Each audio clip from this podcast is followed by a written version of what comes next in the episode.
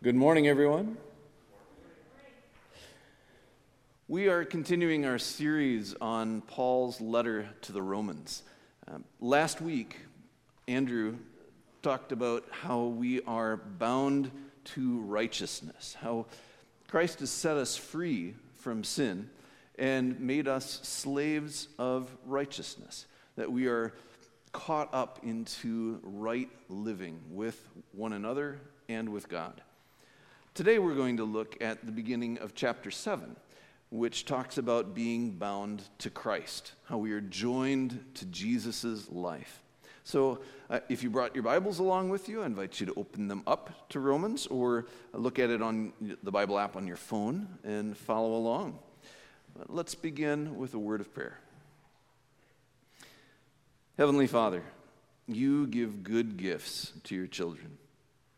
Thank you for giving us your law, which shines the light on our sinfulness and drives us to Christ. Thank you for putting to death the powers of sin and, death through the death and resurrection of your Son. You have made us your own by joining us to Jesus. He is a far better master than our sinful nature. Stir up your Holy Spirit in us so that we might live in your grace and love through Jesus, your Son and our Lord. Amen. One of the tools that we have been using for this sermon series on Romans is uh, resources from the Bible Project. They have taken every single book of the Bible and made a poster out of it, and then have videos that walk through each of those books and kind of show how the letter or the book is put together and what is the driving message behind it. Uh, so, in Paul's letter to the Romans, we've been looking at two different videos that they have that walk through it. And in chapters 5 and 6, it talks about how the gospel, the good news about Jesus being the true king of the world, creates a new humanity. We've been set right with God through faith in his promises. The good news compels us to leave the old humanity behind and uh, that humanity that is in slavery to sin, which results in God's judgment and death. Sin is not just bad things that we think and say and do, but a dark ruling force that seeks to enslave us. N.T. Wright says that sin is a power let loose in the world, a deceptive and corrosive parasite that has entwined the whole human race in its tentacles and is slowly choking it to death. In Romans 6, Paul promises that sin will no longer be your master because you are not under the law, but under grace. What then, he says? Shall we sin because we're not under the law but under grace? By no means. We are those who have died to sin. How can we continue in it any longer? We've been set free by God's grace, not to do whatever we want and trample on others in the process.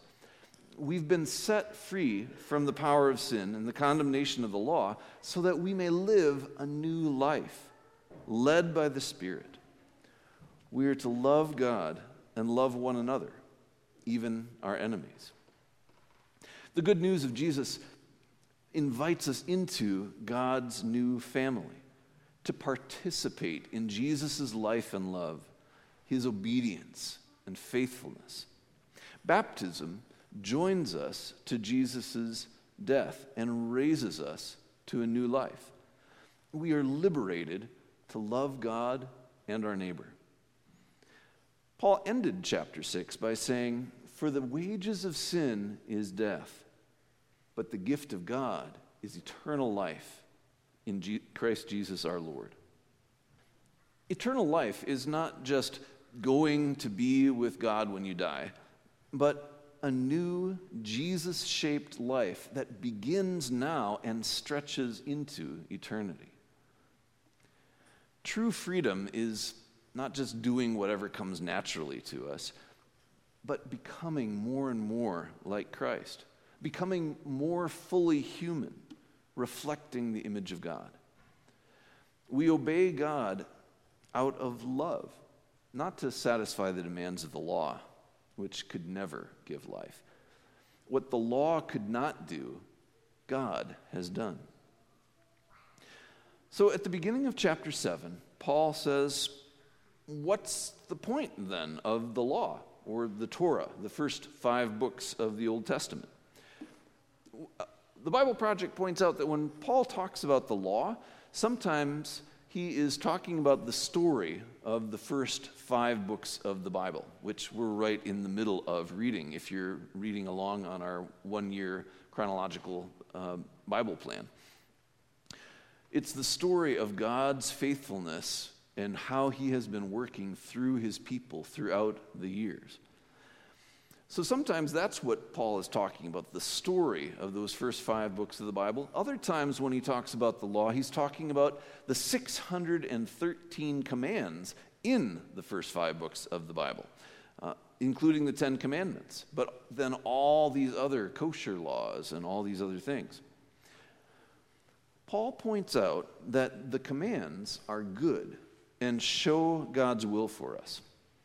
They are a rule of life for people who've been brought out of slavery.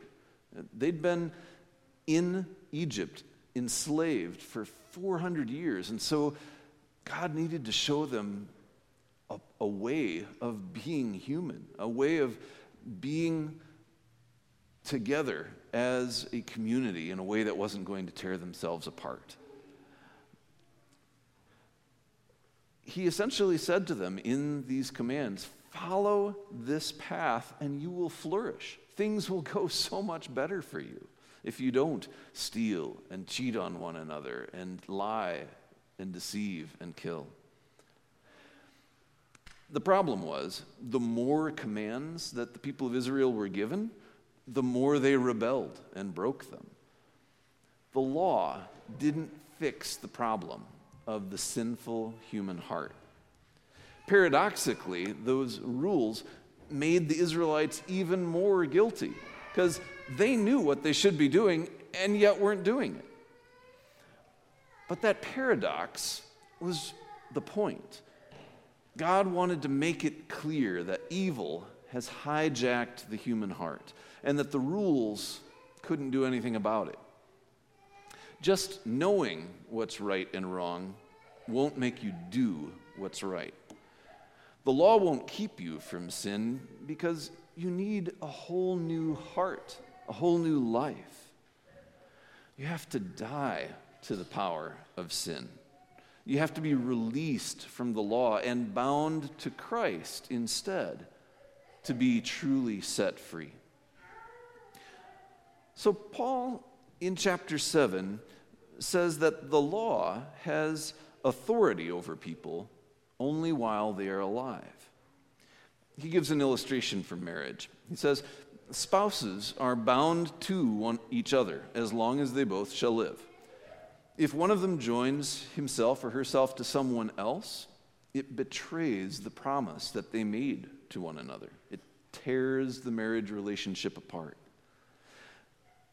But that marriage law is set aside when one of them dies. The other person is then free to marry again. When you die, Paul says, you are beyond the condemnation of the law.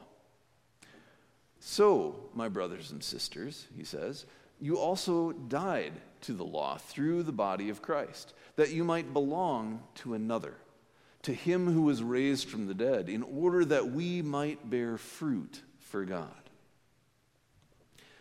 The old person in you has died, the new person has come. You are part of the body of Christ.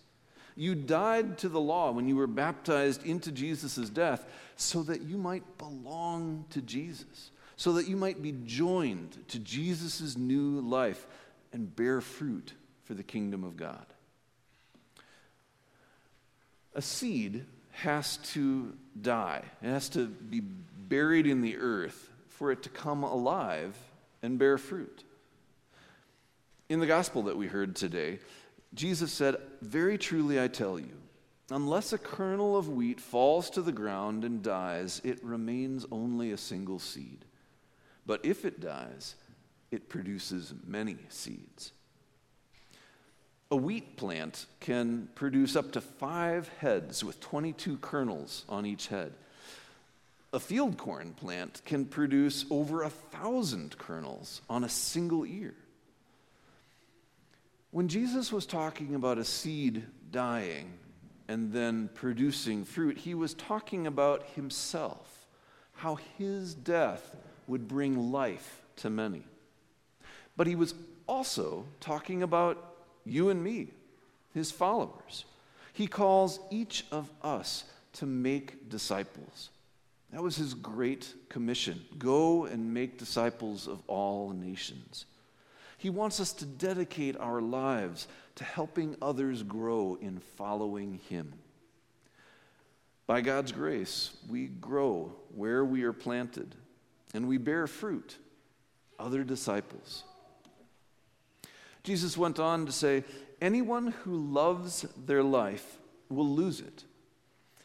But anyone who hates their life in this world will keep it for eternal life. Whoever serves me must follow me, and where, my, where I am, my servant also shall be. My Father will honor the one who serves me.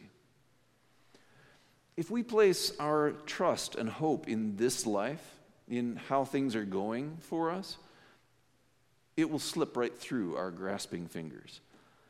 But if we follow Christ in serving others rather than ourselves, we will be honored. Jesus said, Now is the time for judgment on this world. Now the prince of this world will be driven out. And I, when I am lifted up from the earth, will draw all people to myself. He said this to show the kind of death he was going to die. Jesus knew that he would be lifted up on a cross for the sake of others. There's a fascinating story in the book of Exodus. The people have been brought out from slavery in Egypt, and they're going through the wilderness together, and they grumbled and rebelled against God, even though He had just set them free from slavery. So God let them experience the consequences of their rebellion by sending poisonous snakes into the camp. Many of them were bitten, many of them died. But then God told Moses to make a bronze snake and lift it up on a pole so that anyone who looked at it in faith would be healed. This is a beautiful statue overlooking the Holy Land that combines the images of Moses' bronze snake and the cross of Christ. Earlier in the Gospel of John, Jesus told the, the Pharisee Nicodemus, Just as Moses lifted up the snake in the wilderness, so the Son of Man must be lifted up, that everyone who believes may have eternal life in him. Jesus' death brings us life and sets us free from the condemnation of the law. Paul continues in Romans 7 when we were in the realm of the flesh, controlled by our rebellious, sinful nature, the sinful passions aroused by the law were at work in us so that we bore fruit for death. The law makes us aware of our sin. It, it's like a, a mirror held up in front of our faces. It shows us how, we, how far we fall short of God's glory, how we are in bondage to sin and cannot free ourselves. But now, Paul continues, by dying to what once bound us, we have been released from the law so that we serve in the new way of the Spirit and not in the old way of the written code. We've been released from our old slavery to sin and the law so that we may serve in a new way by the power of the Holy Spirit. We have a new master who laid down his life for us and calls us to a new life, empowered by God's Spirit. Paul knew exactly what he was talking about. He was trained as a Pharisee. He had immersed himself in the law, in following, knowing and following all the little commands that God had given the people of Israel. And he even dedicated his life to wiping out anybody that wasn't obeying the law as he, as he saw it. He was persecuting Christians. But God, conf- the risen Jesus, confronted him on the road to Damascus, where he was going to arrest other Christians.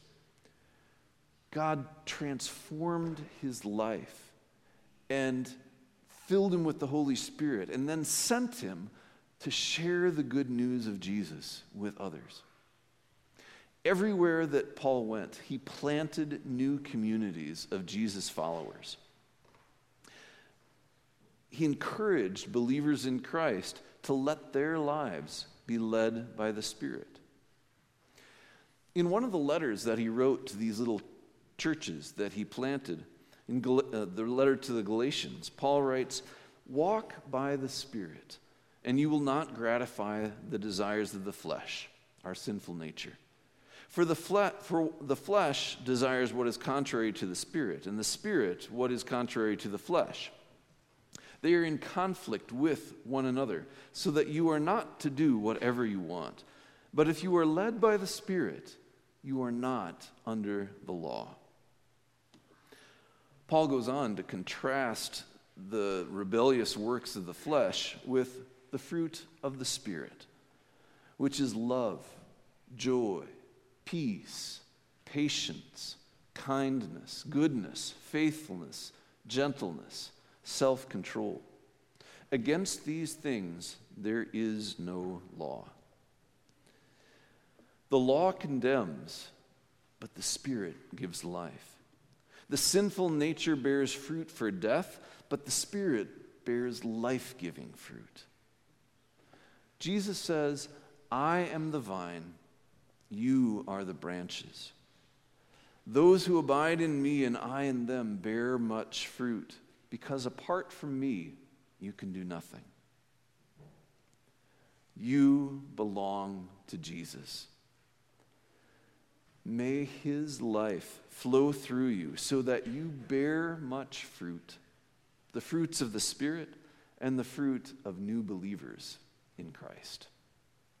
Amen.